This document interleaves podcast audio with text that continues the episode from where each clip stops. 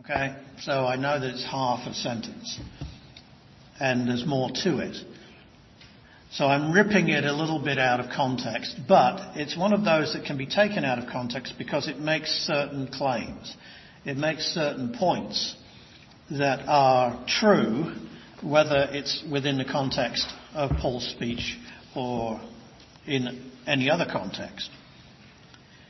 So to read it again, Paul addressing the Athenians at the Areopagus tells them that he, God, has made from one blood every nation of men to dwell on all the face of the earth and has determined their pre-appointed times and the boundaries of their dwellings.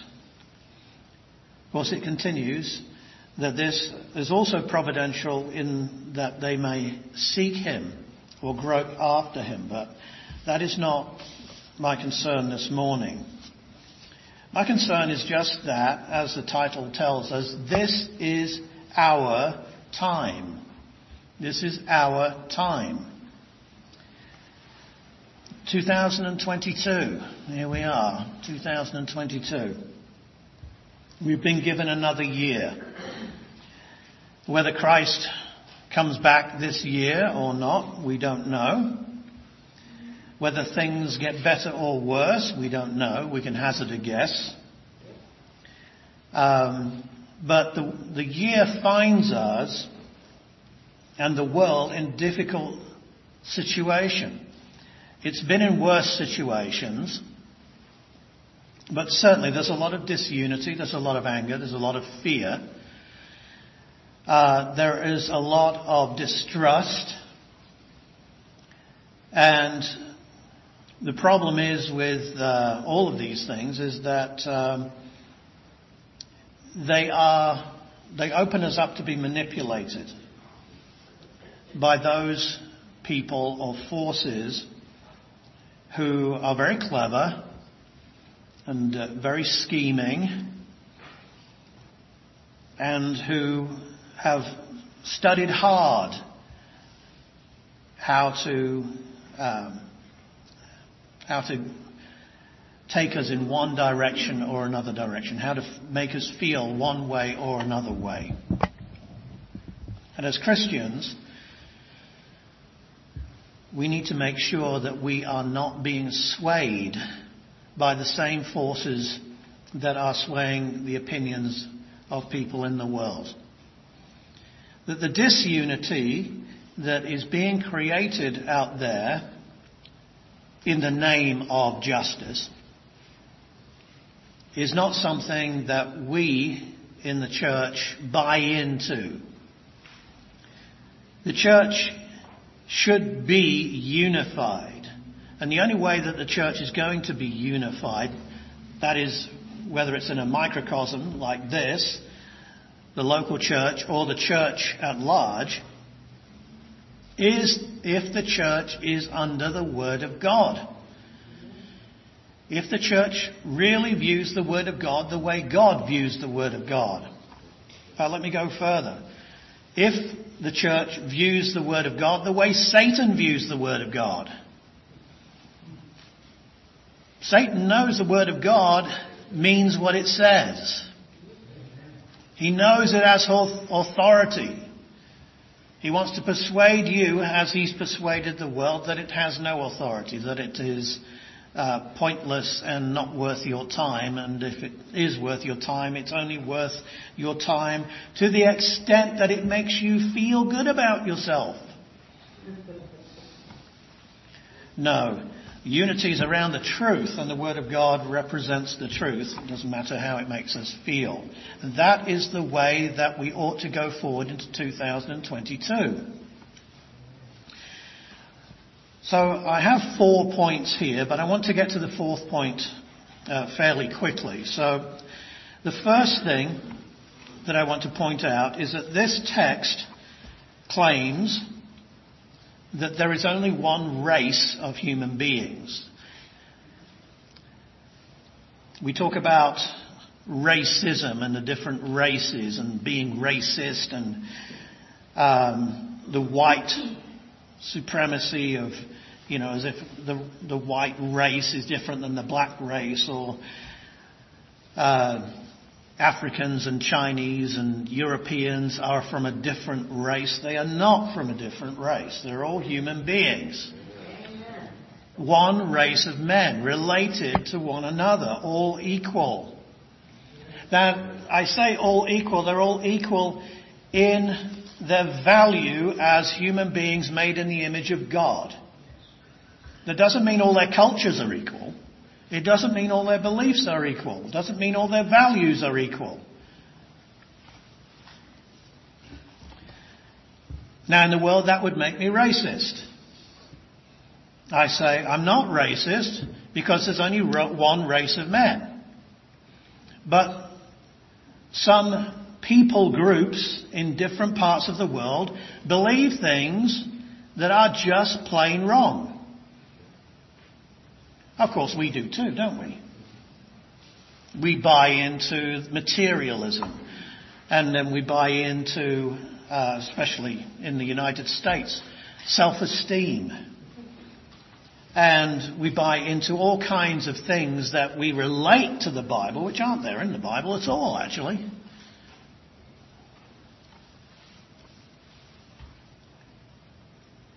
Now, the Athenians the Athenians were people who believed that they were above everybody else in the world. You see, the Athenians, they didn't do a lot of, um, it was kind of a strange uh, thing about people from Athens. They really liked being from Athens. And so they tended to stay in Athens and its environs. And they were very proud of the fact that they had lineages way back into the history of Athens. And Athens was the great glory of the world. And of course you can point back to the philosophers and the writers, the poets and the playwrights and so on of Athens in order to prove that or make your point. But the fact of the matter is, the Athenians, who had now Paul here questioning him and listening to him, they really believed they were the top, the cream of the crop. In fact, some of them believed that human beings, or at least Athenians, people from Athens, they sprung out of the earth of Athens, that the gods had made them in that vicinity and they were rooted to that vicinity. Therefore, the Athens were a separate race, a, a, superior race, a better race than everybody else. Paul strikes right at the heart of that belief by saying in verse 26 that God, the one God, not the false gods, has made from one, and if you have the New King James, it says one blood. If you have the, the other translations, it just says one, but it means one man, one blood. Every nation of men to dwell on all the face of the earth. They all come from one person, one created man. That means that nobody has any kind of special priority over anybody else. That's the biblical view. This one verse, by the way, should have been enough to stop Christians, and yes, some, there were Christians a hundred years ago, and not even that long ago, from believing that the white race was superior from, to the black race. They wouldn't even speak in those terms. Because this verse counters any kind of, of dividing up of the human race. And it was an insult to the Athenians. And it might be an insult to uh, certain peoples today. But you know what? God's word is truth. Amen. It means what it says. We are all one race. So, later on in the, the series on the sanctified life, we're going to encounter a little bit. We're going to have to say something about racism, and we're going to have to say something about critical race theory, which has been propounded nowadays, and other things about white privilege and the rest of that. Okay? We're going to have to say something about that because those are issues that we have to have a biblical outlook upon. But if you remember this text, if you remember this verse, it will help you at least to, to understand where your mind needs to be on this. It will be a guiding principle for any discussions that we have later on. So that's the first thing. There's one race of men and women. He continues, though,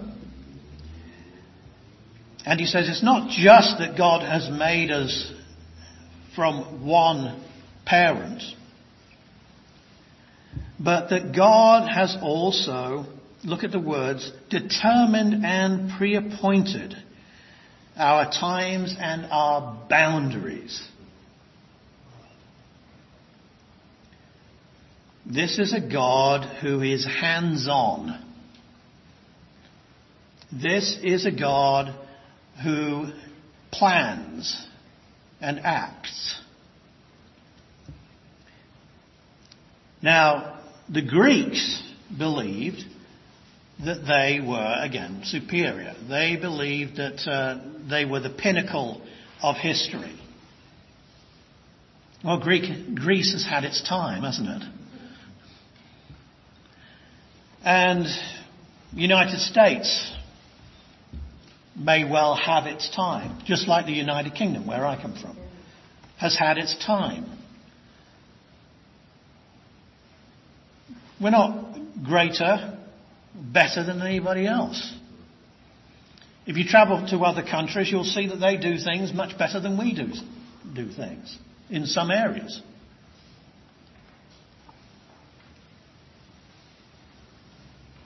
But the fact is that God has determined where certain peoples dwell and when they dwell. And you can, you can take that right down to the individual. God has determined where you live and when you live. In the same way that David can say that he is conceived by God and his uh, body parts are knit together in the womb, so that God is hands on there. So where you live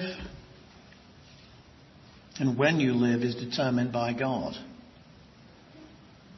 Now, please don't misunderstand me here. I am not saying that your every thought, your every deed, that everything that you do has been pre-appointed by God so that you're just kind of a robot, you just don't know you're a robot. I'm not saying that. The Bible does not teach that. Okay? But it does teach a very strong doctrine of providence. And you need to understand that you're within God's providence here at the cusp of 2022. This is a providential time for us. God governs history and He governs this time. God has put us in this place at this time. Paul he doesn't beat around the bush. He has no fear of man at all. He is insulting these Athenians who are listening to him. But we take these two uh, points that there is one human race and that the times and the boundaries of peoples have been determined by God. And we have to understand, therefore, that there is a question that must come up in our minds as those who have been born again and who are therefore the inheritors of another country, an eternal country. Yet, here we are in this point of time, here we are in this, um, the beginning of this year, and we have something to do. And the question must be, how are we to move forward in 2022? And there isn't a, as, as is normal with Scripture, there isn't a difficult and complex answer to that question. There's a fairly easy one. We are to move forward in the way that Paul wants these Athenians to move forward. Now, Paul is addressing these Athenians. They haven't heard of the Bible. They uh, think that the Jews are a bunch of weirdos, and Paul's a Jew. They think that there's nothing that they can possibly learn from this man, but they're interested in, you know, what he has to say, at least for a bit of light entertainment. But Paul is taking his uh, opportunity and he's pointing them right at God. He's getting them to, to think about the fact that the gods they've believed in their superstitions, that the views that they've held that they're some kind of superior race are utterly erroneous. And that God has acted in history and supremely, as he will go on to say, acted in one man whom he has raised from the dead and whom he calls everyone now to think again about. And there must be a rethinking, a repentance to those who possess this world with us. And we are not going to call the world to repentance if we ourselves have not rethought at the beginning of 2022 what our priorities are. And our priority is simple. It is to obey God in this time and this place. It is to obey God. And we do that by using the Bible as our light, using the truth. Psalm 119, 105 says, Your word is a what? Lamp to my feet and a light to my path. Well, that's what you need when you're going forward in the darkness. You need a lamp. You need a light. And if you've got one, you don't need another one. If you've got one that does the job and really lights up the path in front of you, hold on to it. Well, you've got one. God's put it into your hands. And it's the only light, it's the only lamp that will keep you on the path that God wants you to be on. It is the only one that will call you back if you stray. It's the only one that will tell you about the hope that you have. Those things that are stored up for you in Christ Jesus. He's the only one that can t- tell you, remind you, yes, you have been forgiven. Yes, you are not your own. Yes, you are a son, you are a daughter now of God. The old you, he's dead. She's buried with Christ. Gone. All things now are new. All things are moving towards that consummation, that telos in Jesus Christ that you're part of. So you have the light in this world in this place, in this time that you've been put.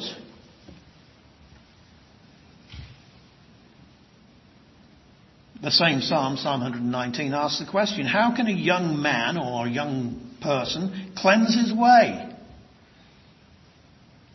By te- taking heed according to your word.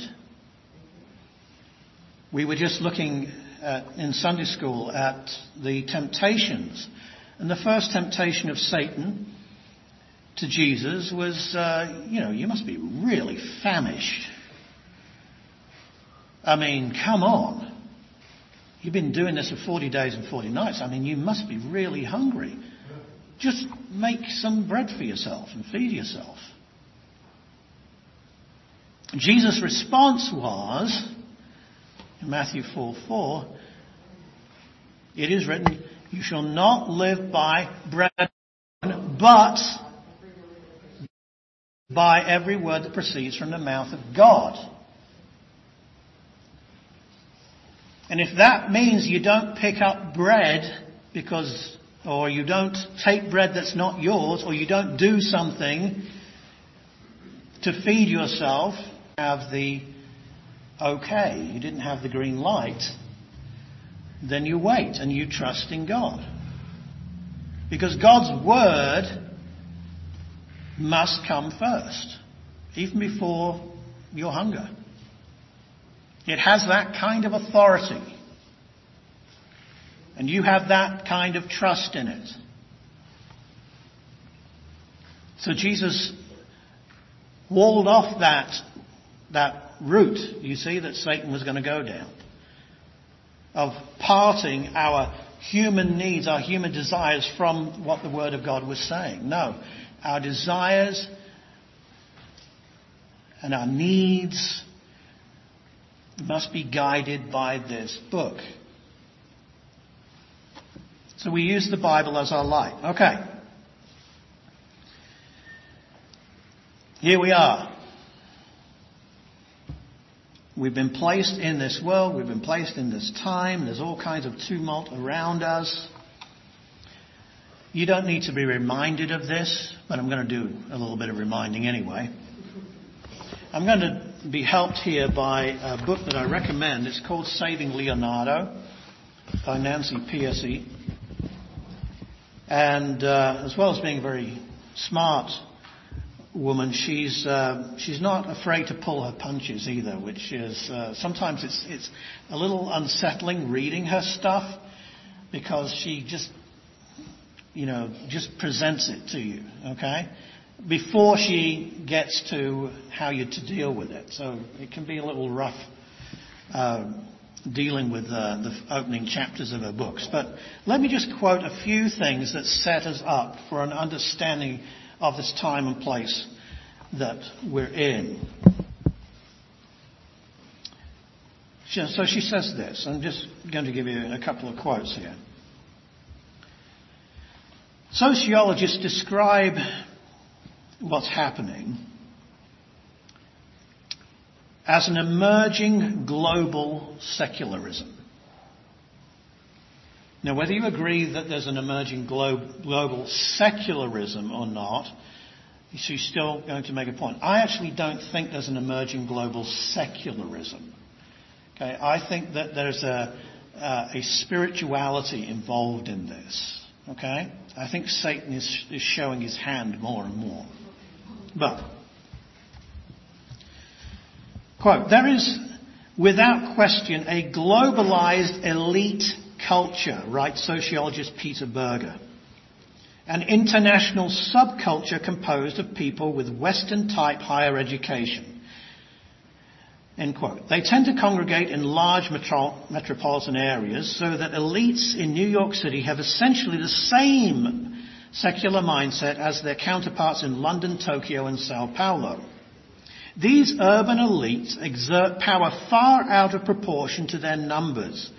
As Berger writes, quote, they control the institutions that provide the official definitions of reality, such as law, education, mass media, academia, and advertising. Just think about those. Law, education, mass media, academia, and advertising. I mean, they have all of the modes of persuasion. In short, they are society's gatekeepers people who have the power to control the official definitions of reality are in a position to impose their own private worldview across an entire society. And They will impose their definitions and their worldview upon you. In this time and this place, if you do not allow the Bible to dictate the path that you're on. She continues.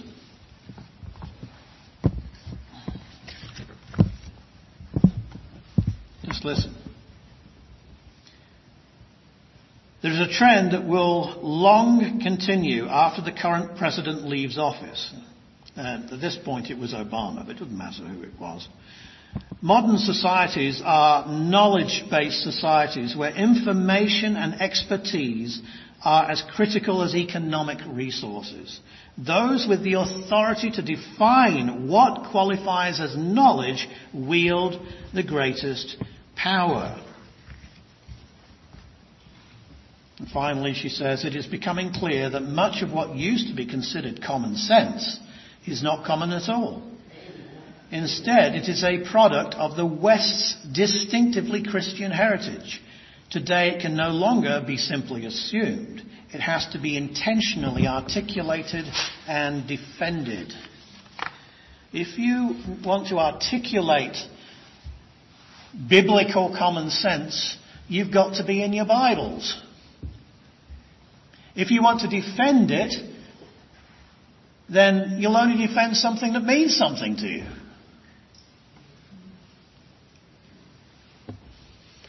People are immersed in defending their health and their self-esteem and uh, their characters. Would that they would have so much zeal to defend the truth of God. We have to in our time, in 2022 and whatever time we have beyond, beyond that, realize this is our time. This, therefore, is our responsibility. God's left us here, and He's not left us here to do our own thing and think our own thoughts. As 1 Corinthians 6:20 reminds us, for you were bought with a price, therefore glorify God in your body and in your spirit, which are God's. Verse 19, he reminds us, we are the temples of the Holy Spirit. That's why we're God's. The logic is, because we're temples of the Holy Spirit, we do not own ourselves. Because the Holy Spirit has come into us and been gifted to us, we do not therefore own the direction of our lives. We just think we do. But we've got to tell ourselves the truth. We've got to remind ourselves, okay, what am I here for? Why am I here? What have I got to do? in this coming year? And the answers to that question have got to be, well, since I don't own my own body, since I don't own myself, that I've been bought by Jesus Christ, what does He want me to do?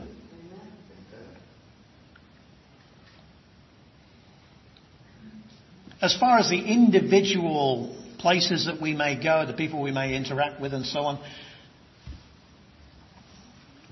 That, those things are not as important as the key question, which is, are we going to order our lives in accordance with this book? Because then the people that we'll meet, the places that we'll go, the things that we will impact or be impacted by will all relate to how we have put ourselves under this book how we are relating to God through His Word.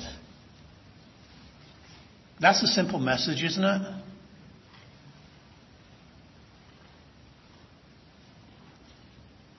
Doesn't matter whether you live in the 6th century, the 17th century, or the 21st century. The answer that comes back is this is our time. God has given us a responsibility. He's chosen you for this time. He's chosen me for this time. He didn't ask our permission to do it.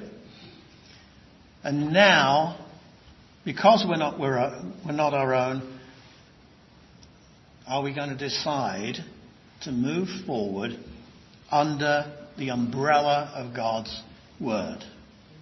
That's the simple message that I have at the beginning of this year. And I'm going to go on and talk, because I haven't finished this series on the sanctified life. In fact, really, this is, uh, this is another part of the series. I just snuck it in. Um, I'm going to continue this series on a sanctified life. I'm going to start addressing some tough issues and some hot topics. And it's going to search you as to whether you are really under the Word of God or not. I'm not going to make political points, but I'm going to make biblical points. I'm going to talk about abortion. I'm going to talk about race. I'm going to talk about gender. I'm going to talk about common sense. Amen. Taken from the Word of God. And I want you to be on board. And you will be on board if you'll simply understand what Paul says here. He has made from one blood every nation of men to dwell on all the face of the earth and has determined and pre-appointed their pre-appointed times and the boundaries of their dwellings. That includes you.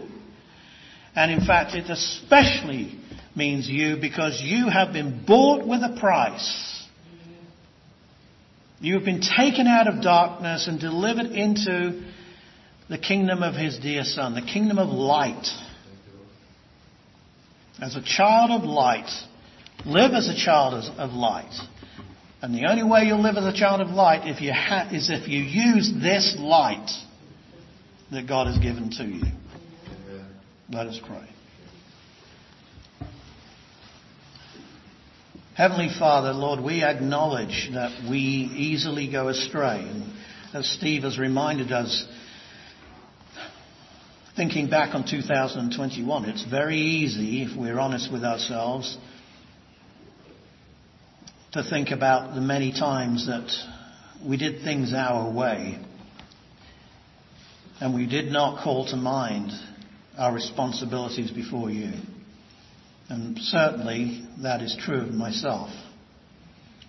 I pray, Heavenly Father, your forgiveness, because there is always a chance to get up, dust ourselves off, and start again. Make this church, Father, a church that truly embraces the authority and the sufficiency of your word. Make it a place, Lord, where we know what we believe and we know why. In Jesus' name, Amen.